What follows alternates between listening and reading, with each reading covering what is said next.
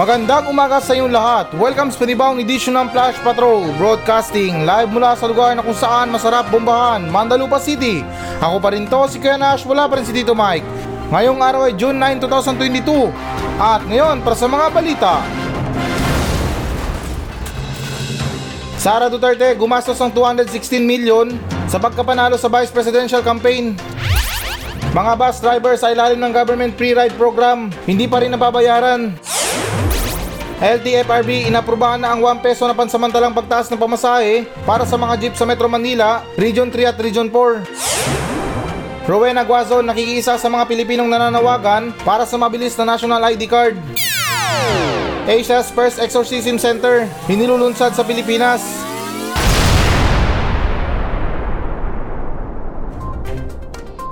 Sara Duterte gumastos ng may 216 million sa pagkapanalo sa Vice Presidential Campaign.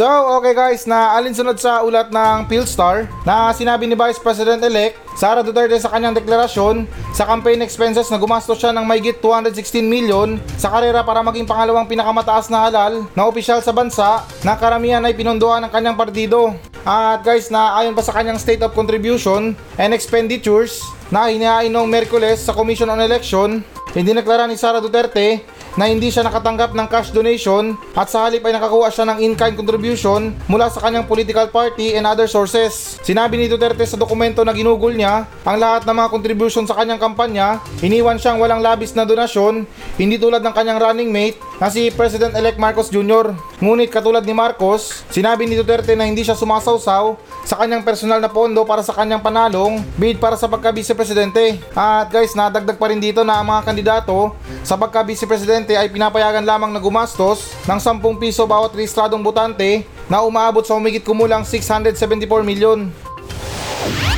Ah, okay. So, ganun pala. Hindi naman sa binubuisit yung mga araw nyo guys ha, pero parang tingin ko dito, ah, yung mga pagtakbo sa mga kampanya na yan ay parang lotto entry lang or ticket entry. Mas maraming ticket, mas maraming chance na manalo. Ganon din pala, so pag marami kang pondo, ah, mas malaki din ang chance mo na manalo. Kasi guys ha, ito uh, diinan natin ng konti ha. Anong kinalaman ng pera sa pagkapanalo nila? Isipin lang natin guys na tumatakbo lang sila sa mga posisyon. Wala naman siguro sila sa mga patimpalak na yan or sa mga games na yan na pag marami kang pera, mas malaki ang chance mo na manalo sa mga games na yan. Eto guys na hindi talaga sa nakikialam guys ha, pero ang question ko lang dito, anong kinalaman ng pera nila sa pagkapanalo nila? Kasi kung binoto sila ng taong bayan dahil gusto sila or mahal sila ng taong bayan, eh bakit pa sila gagastos ng pagkalaki-laking pera? Oh, di ba guys na doon pa lang parang ano eh, parang meron tayong makita na maliit na butas na may silaw. Ayoko talagang makialam sa mga ganito guys, pero sa usaping ganito, eh nakapagtataka naman, parang may kinalaman yung pera sa pagkapanalo nila. Pero oy, wala akong binabanggit na about buying ha.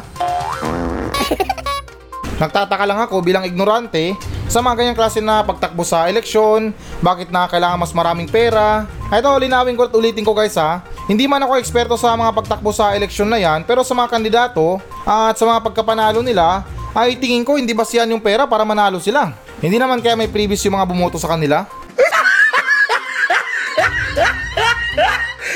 Pero ewan lang ha, hindi ako sigurado. At saka guys, na naintindihan ko yung mga gastos nila sa mga campaign rally na yan, sa mga pag-organize ng mga ano na yan, yung mga stage na yan, or mga pailaw, something na mga pagkain, or mga pasahod sa mga tao. Pero sa mga ganyan guys na hindi naman talaga yung stage nila na bonggahan talaga na pang Oscar Award. At napaka-imposible naman kung binayad nila lahat yun sa kumanta ng bagong Pilipinas, bagong muka.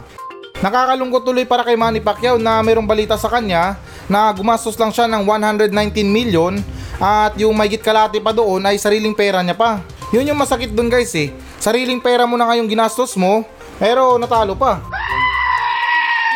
Hindi ko lang alam guys sa pagmamahal ng mga tao sa kanila ha, pero syempre sa ganyang klase na laki ng pera, ah, nakapagtataka naman. Ayaw kong masamain to guys, pero sa ilang buwan na preparasyon, grabe grabe naman na kailangan gumastos ng ganyang pagkalaki. At saka kung maalala natin guys na kay Marcos, gumastos siya ng mahigit um, kalating bilyon.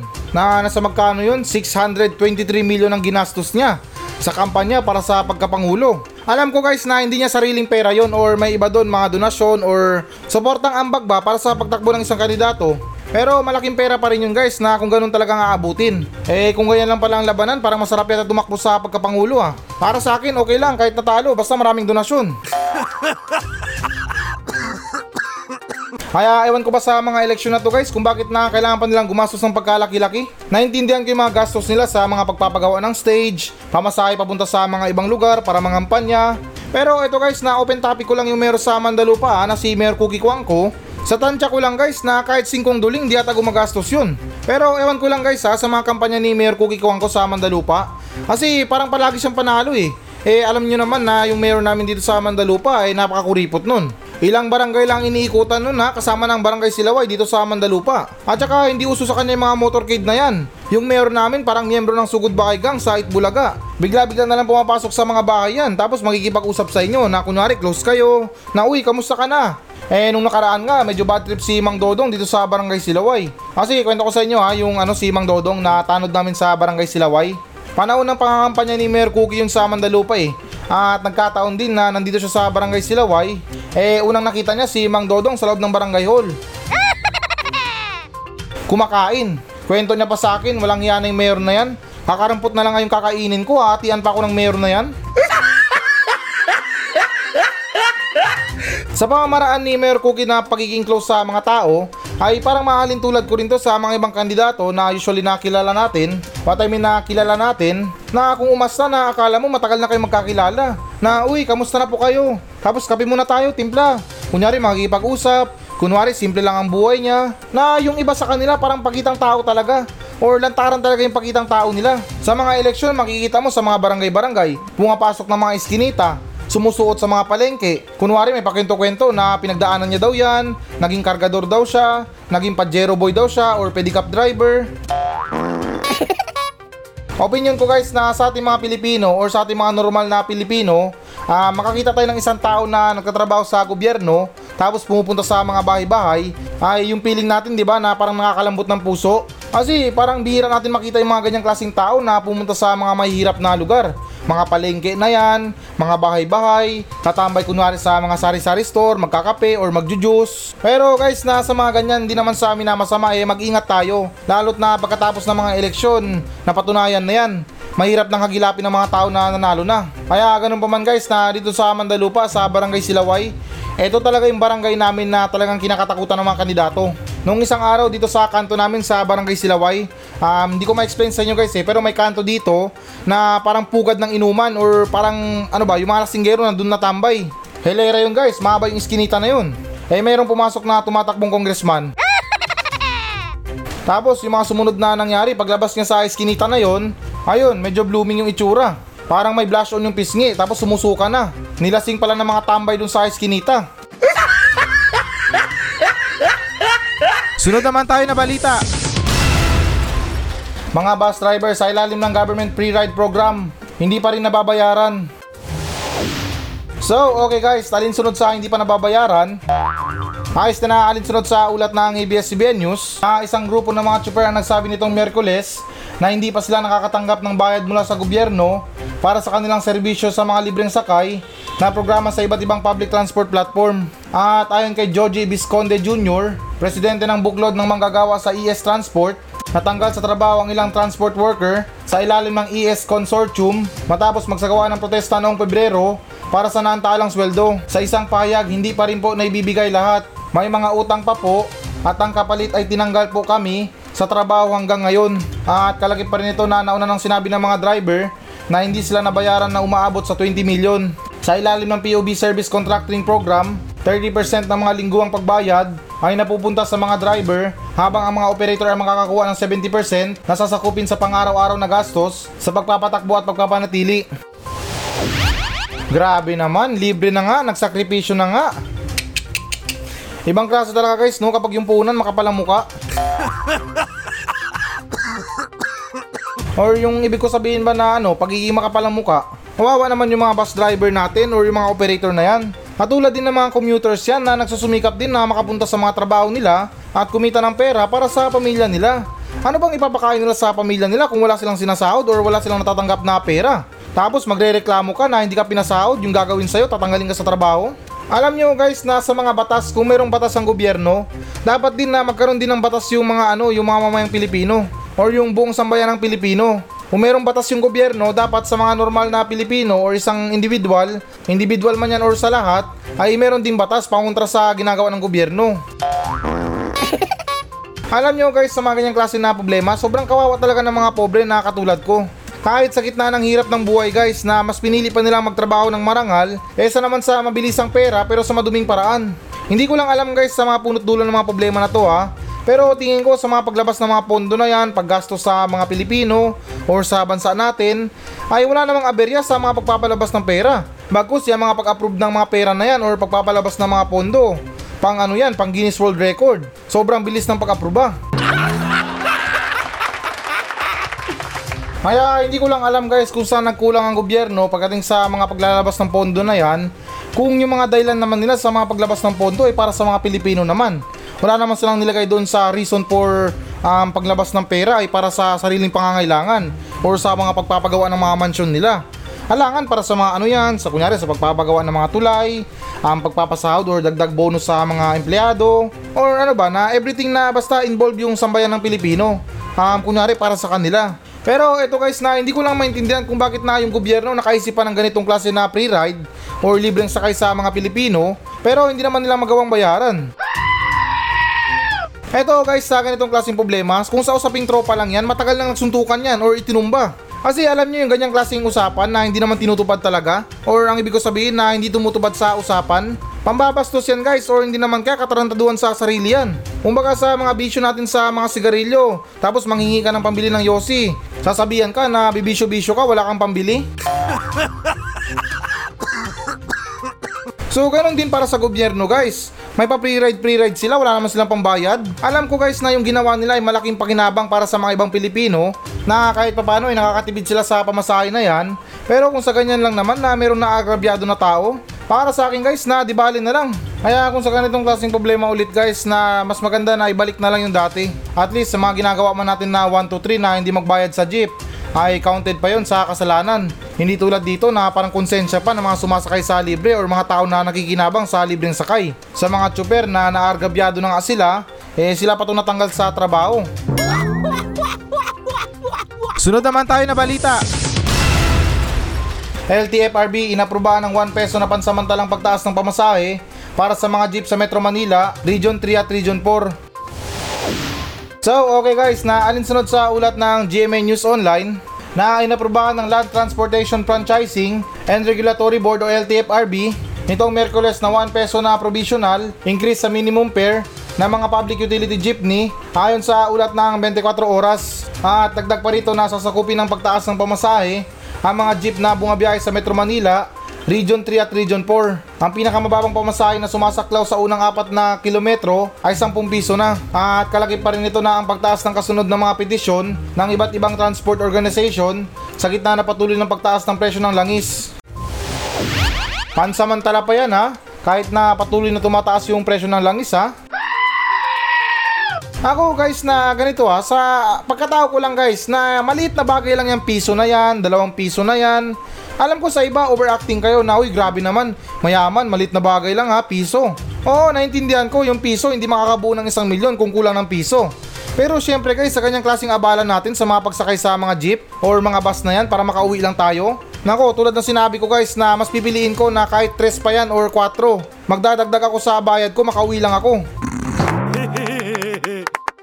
Isa yan sa mga dahilan guys kung bakit na yung ibang mga jeep ngayon ay nagtigil pasada or what I mean na mga operator dahil sa parang pinapagod na lang nila yung sarili nila sa kita nila. Halos tablado na lang sa buong maghapon yung mga kinikita nila. Sa mga gasolina na yan, sa pagkain pa nila, boundary pa nila. Kaya guys na para sa akin na bilang pantay na rin para sa mga tao na nagtatrabaho ng marangal sa buhay, eh kahit dalawang piso pa yan guys or tatlong piso. Para sa akin guys na walang problema yan basta makauwi lang ako ng maaga. Kasi guys na alam nyo na isa rin yan sa mga dahilan kung bakit na kukunti na lang yung mga bumabiyahe ng jeep ngayon, lalo't na sa gabi, kasi pinipili lang nila guys na yung mga oras na dagsaan yung mga tao, yung talagang punuan yung mga jeep nila. Pero kung magtataas tayo ng presyo na halimbawa 5 piso, kahit siguro hindi punuan yan, naandar na yan. O di ba komportable pa tayo sa loob ng jeep, hindi siksikan, hindi overloading.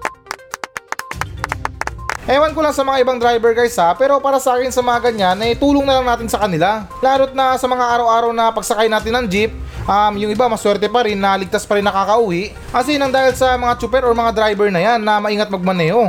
Kaya pasensya na rin guys na kung yung iba sa inyo dyan ay naiinis sa sinasabi ko dahil na parang mukhang mayabang ako dito na kahit hihirit pa yan ng 5 piso ang pamasahe ay wala akong pakialam, eh isipin na lang natin yung mga ginagastos natin sa mga bisyo natin. Sigarilyo, 10 piso kada piraso na. Piraso lang yun guys ha. Eh yung iba dyan nakakailang stick pa sa isang araw. Ang bisyo nakakamatay yan. Nakakasira ng bagay yung mga bisyo na yan, yung mga sigarilyo. Eh samantalang sa taas presyo sa pamasahe, nakauwi ka pa ng ligtas. Tingin ko guys na hindi naman siguro aalma din yung mga driver dyan kung walang taas na presyo ng mga langis na yan or yung mga oil price hike na yan, yung mga gasolina. Pero guys na patuloy na tumataas yung mga presyo ng gasolina. Ano bang magagawa nila? Apektado rin sila katulad nyo. Katulad natin, apektado rin sa mga pagtaas ng mga bilihin na yan. Namimili rin sila ng bigas, namamalengke rin sila. Bumibili rin sila ng mga ulam nila. May mga binabayaran silang boundary. May mga binubuhay silang pamilya, pinapaaral na anak. Kaya sana man lang guys sa ganitong punto na maintindihan nyo man lang na ito mga pagtaas presyo ng pamasahe. At sana na wag sumama yung loob natin, i-consider na lang natin to sa pagtulong sa kapwa natin Pilipino. Lalo't kung lahat naman tayo apektado sa mga pagtaas presyo na yan. At saka disclaimer lang guys ha, wala akong sinusuportahan na grupo ng mga transportasyon na yan. Wala akong tinatanggap na bayad mula sa kanila para pagandahin yung pangalan nila or pabanguin yung pangalan nila. Eh, yung sa akin lang talaga is yung maging pantay tayo para sa kanila. Dahil katulad nyo rin sa mga chopper na yan, kapag sumakay din sila ng mga jeep, mga masaya rin sila ng taas presyo. Sunod naman tayo na balita. Rowena Guazon, nakikiisa sa mga Pilipinong nananawagan para sa pagbilis ng National ID Card.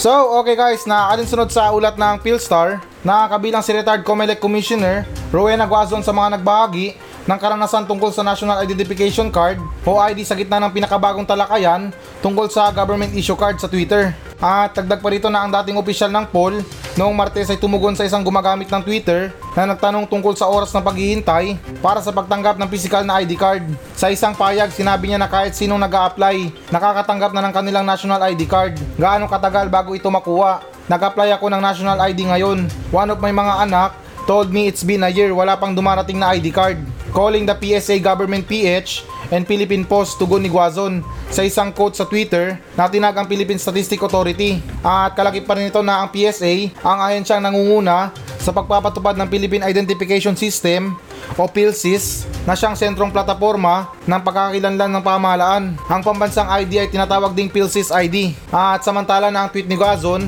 ay nakakuha ng mahigit 2,000 likes at halos 200 quote tweets sa ngayon. O siya, okay na yan. Nakakot na ng 200 likes. Takbo na ulit.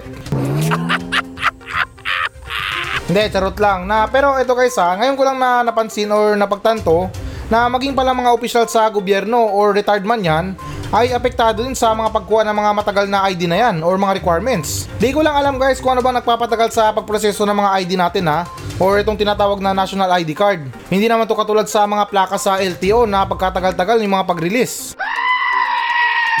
Alam nyo guys na pagdating talaga sa mga ganyang klaseng bagay, yung mga pag-release sa mga ano, sa mga gamit or yung mga kailangan ba ng mga Pilipino, ay hindi ko alam kung bakit na nagtatagal talaga or pagkatagal-tagal talaga. Pero tulad ng sinabi ko kanina sa kabilang balita, na pagdating sa mga pondo na yan, sa mga pera na yan, mga pag-approve sa mga pera na yan, ay sobrang bilis pa yan sa alas 4. At saka guys na kailangan talaga natin ng identification card lalo't na dito sa Pilipinas, sa mga transaction natin kailangan talaga ng mga valid ID or at least valid ID. At yan din ang isa sa mga problema natin mga Pilipino ang pagkuha ng valid ID. Kaya nga kukuha ng valid ID kasi walang valid ID pero isa sa mga requirements valid ID. Sa mga ganyan guys na hindi ko lang alam kung bakit na may mga ganyang klase na sistema na hindi mo maintindihan, hindi masayos-ayos. Kasi kawawa naman yung iba na nag apply ng trabaho tapos wala silang mga valid ID sa mga pagkuha ng NBI na yan, mga police clearance na yan, na isa rin sa mga pangunahin sa mga requirements sa pag apply ng trabaho. Kaya sana man lang guys sa ganitong klase mga transaksyon na to, tulad sa mga pag-apply ng ID na to, ah ito na suggestion ko lang para mas mabilis na siguro bata pa lang dapat or kakapanganak pa lang ay gawan na ng ID. Nang sa ganun na hindi na sila mahirapan sa pagkuha ng mga ID na yan or mga valid ID na yan. Panahon na siguro guys para mag-upgrade tayo sa mga card-card na yan or teknolohiya. Yung mga rehistro natin sa system na lang na ilagay. Hindi yung mga pagsulat pa sa mga papel na yan na kapag nabasa, kapag nasunog, wala na. Kukuha na naman ng panibago. Ganon din naman ang sistema kapag kumuha ka dahil nawala yung ano mo, yung birth certificate mo or yung ano mo, dokumento mo, eh nandun din naman sa system nila, nakalagay naman doon. Hindi yung meron tayong literal na pinanghawakan talaga na papel kapag nawala, yari tayo. At saka guys na ito sa mga walang alam ha, itong mga papel na to gawa to sa mga puno. Isa rin yan sa mga dahilan guys kung bakit na marami nagpuputol ng mga puno ngayon dahil sa isa yan sa mga pangunahing kailangan sa paggawa ng mga papel. Diyan sa loob ng gobyerno guys, naniniwala ako na marami mga papel ang ginagamit nila dyan. Araw-araw guys, tambak-tambak talaga. Kaya nakakalungkot isipin sa isang single na papel na ilang puno ang nasasayang. Tapos yung ilan pa sa mga papel ginagawang praktisan kung merong ink yung ballpen. At pati na rin guys na ito open topic ko lang ha. Sa ibang bansa, sa ano yun eh, sa Saudi Arabia ba yon? Or sa, oh, sa Saudi Arabia. Meron silang tinatawag doon na ikama. Na sa pagkakaalam ko na rin ha, hindi ako sigurado pero sa pagkakaalam ko lang na nandun na lahat yung mga pangangailangan natin sa mga dokumento. Or what I mean na kinakailangan natin sa mga dokumento. Ginawa na lang isahan. Samantalang dito sa Pilipinas, mga requirements natin, SSS, Pag-ibig, PhilHealth, um, Postal ID, at saka marami pang iba. Hindi tulad dun sa ibang bansa, dun sa Saudi, sa pagkakaalam ko, ay yung mga requirements doon pagdating sa mga pag-apply ng trabaho, ay nandun na sa isang papel na lang or sa isang card na lang. Mas okay sana kung ganun na lang guys eh. Kung mag-apply tayo ng trabaho, wala nang hahanapin sa atin iba. Ipakita lang natin yung card na yon or yung isang papel na yon. Um, sapat na yon para makumpleto yung mga pag-apply natin. Hindi yung mag-apply tayo na, oh, asa ng SSS mo? Asa ng PhilHealth mo? Ah, balik ka muna bukas. Bukas na lang. Tapos sa iba naman na pagkakababa ng pila, nagtyaga ka pumila doon tapos pagdating mo doon sa unahan, sasabihan ka lang na oh kailangan mo itong ipa-xerox. Bumaba ka doon sa first floor, may xerox doon. Maganda sana guys na isa ang supper na lang or paghihirap na lang. Naintindihan ko yung mga iba't ibang ahensya na yan, yung mga PhilHealth na yan, SSS, ang um, pag-ibig. Pero sana man lang guys sa mga pangunahing pangangailangan ng mga Pilipino sa pag-apply ng trabaho, ay no need na pahirapan yung mga Pilipino sa mga ganyan. Yung tipo na one day process lang okay na lahat. Hindi yung kapag bago ka lang sa trabaho, mag-apply ka ng SSS, mag-apply ka ng PhilHealth, mag-apply ka ng pag-ibig. Bukod sa ubos ang pera mo sa pamasahe sa lakad na yan, ubos din siguro ang isang buwan dyan para makuha lahat yan. At pasintabi lang sa ahensya ng SSS ha, hindi ko lang maintindihan guys sa sistema nila na kung bakit na kapag nag-apply ka or baguhan ka lang sa pag-apply ay kailangan mo pa maghintay ng at least na tatlong linggo. Kasi paano naman yung mga tao na kailangan na magtrabaho sa sunod na linggo? Hintayin pa nila na lumipas yung tatlong linggo bago sila makatrabaho? Kaya ganun pa man guys na isa rin ako sa agree na pabilisin ang mga proseso pagdating sa mga pangangailangan natin sa mga requirements sa pag-apply ng trabaho. At ganun din sa national ID na to na isa rin to na hindi mo maintindihan. Ang pogi-pogi mo, ang ganda-ganda mo sa post mo sa Facebook sa Twitter, sa TikTok or sa Instagram. Pero ilan sa mga reklamo ng mga tao, yung picture daw nila dun sa ano sa national ID. Yung itsura nila para silang pinag-duty ng tatlong araw na straight. Sunod naman tayo na balita. Asia's first exorcism center inilulunsad sa Pilipinas. So, okay guys, na alinsunod sa ulat ng Philstar, ang Archdiocese of Manila ay nagtayo ng exorcism center na tinawag nitong first of its kind in Asia, if not the world. Ang St. Michael Center for Spiritual Liberation and Exorcism na nagsimula noong May 17 ay itatayo sa Bernardino Street Corner EDSA Guadalupe Viejo sa Makati. At dagdag pa rin dito na sinisikap ng mga pari na paalisin ng pandemya sa pamamagitan ng panalangin, makikita sa sentro ng Manila, Archdiocese Commission on Extraordinary Phenomena Ministry of Exorcism at Ministry of Vision and Phenomena. Ito rin ay magsisilbing punong tanggapan ng Philippine Association of Catholic Exorcists. Ah, okay guys. So, sana basa ko para wala akong naintindihan. Pero isa lang kutob ko dito na panibagong pupundahan na naman to ng gobyerno. Di ko lang alam guys kung kailangan pa natin ng mga ganito. Pero kung kailangan man natin, ay dapat mauna yung mga gobyerno. Dapat dyan bigyan ng orasyon yung mga kurap na gobyerno nang sa ganun na matanggal yung mga demonyo sa katawan nila. Doon, palu-paluin sila ng sita or hindi naman kaya walis ting-ting. Kasi ito guys ha, pasintabi lang ha sa mga may paniniwala dyan. Sa pagkakaintindi ko lang ha, sino ba ang loko-lokong pupunta dyan para sabihin lang na oy, nagpunta ako rito na kasi gusto ko ipatanggal yung demonyo sa katawan ko. Although guys na malakas yung kapit natin sa Panginoon, yung mga dasal natin, pero sa kanyang klase mga ibang problema na iwan ko kung bisyo na yan, eh hindi nila kailangan ng ganyan, rehab ang kailangan nila. Kaya guys na hindi naman talaga sa amin na masama pero para sa akin ha, sa dinami-dami na pwedeng itayo dyan para makatulong sa mga Pilipino, bakit pa natin inuuna mga ganito? Baka rin kasi isang araw na magulat tayo pati yung Muslim meron ng exorcism.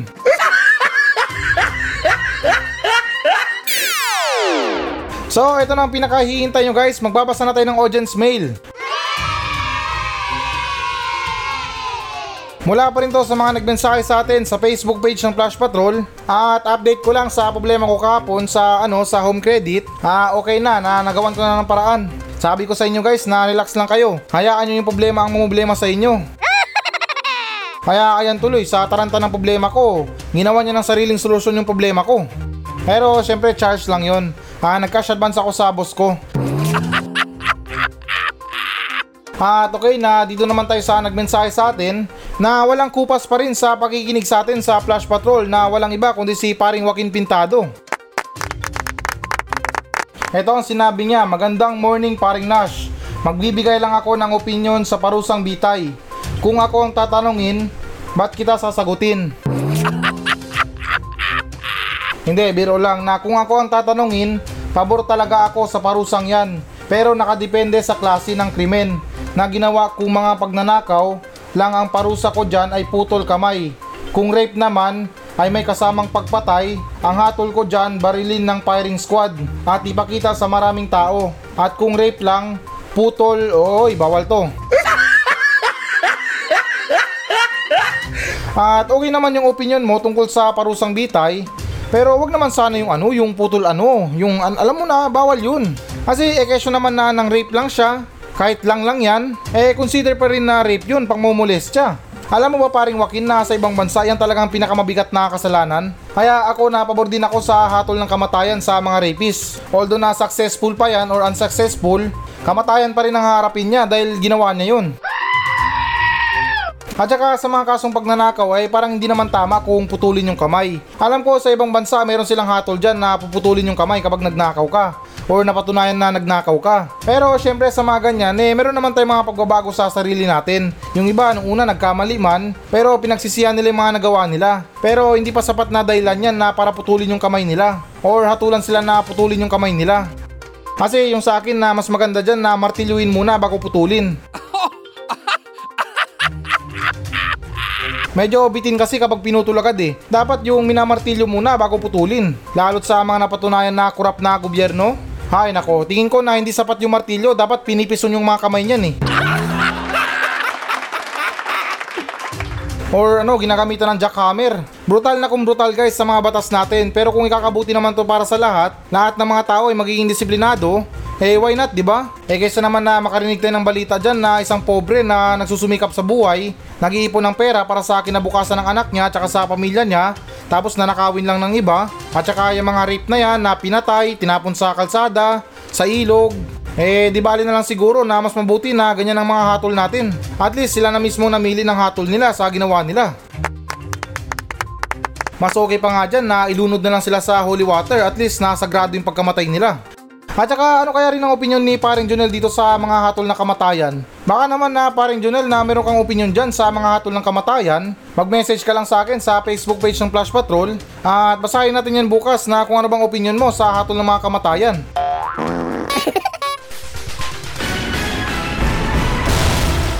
Hello guys, na bago natin tapusin ang show na to, uh, hinihikayat ko lang yung mga audience natin na mag-message sa akin dito sa Mandalupa Station para sa mga reklamo nyo sa kapitbahay nyo, reklamo nyo sa asawa nyo, sa mga kaibigan nyo, at kahit sumbong na rin para sa mga katarantaduhan dyan sa lugar nyo. At kung boring ka naman, pwede naman kayo magpa-shoutout sa akin ng buong angkan nyo. Mula ninuno nyo hanggang apo, isa-shoutout natin yan. Kaya guys, na ano pang iniintay nyo? Magmensahe na kayo dito sa Facebook page ng Flash Patrol at nakakaasa kayo na walang minti sa mga pa-shoutout nyo. Paki-like na rin ang Facebook page ng Flash Patrol. Maawa na kayo, desperado na ako sa buhay. Kaya ulitin ko, para sa mga reklamo sa buhay, reklamo sa kapitbahay, reklamo sa mga tao, ay huwag kayong maya na magmensahe sa akin sa Facebook page ng Flash Patrol dahil actionan natin yan ng makabuluhang kalukuhan.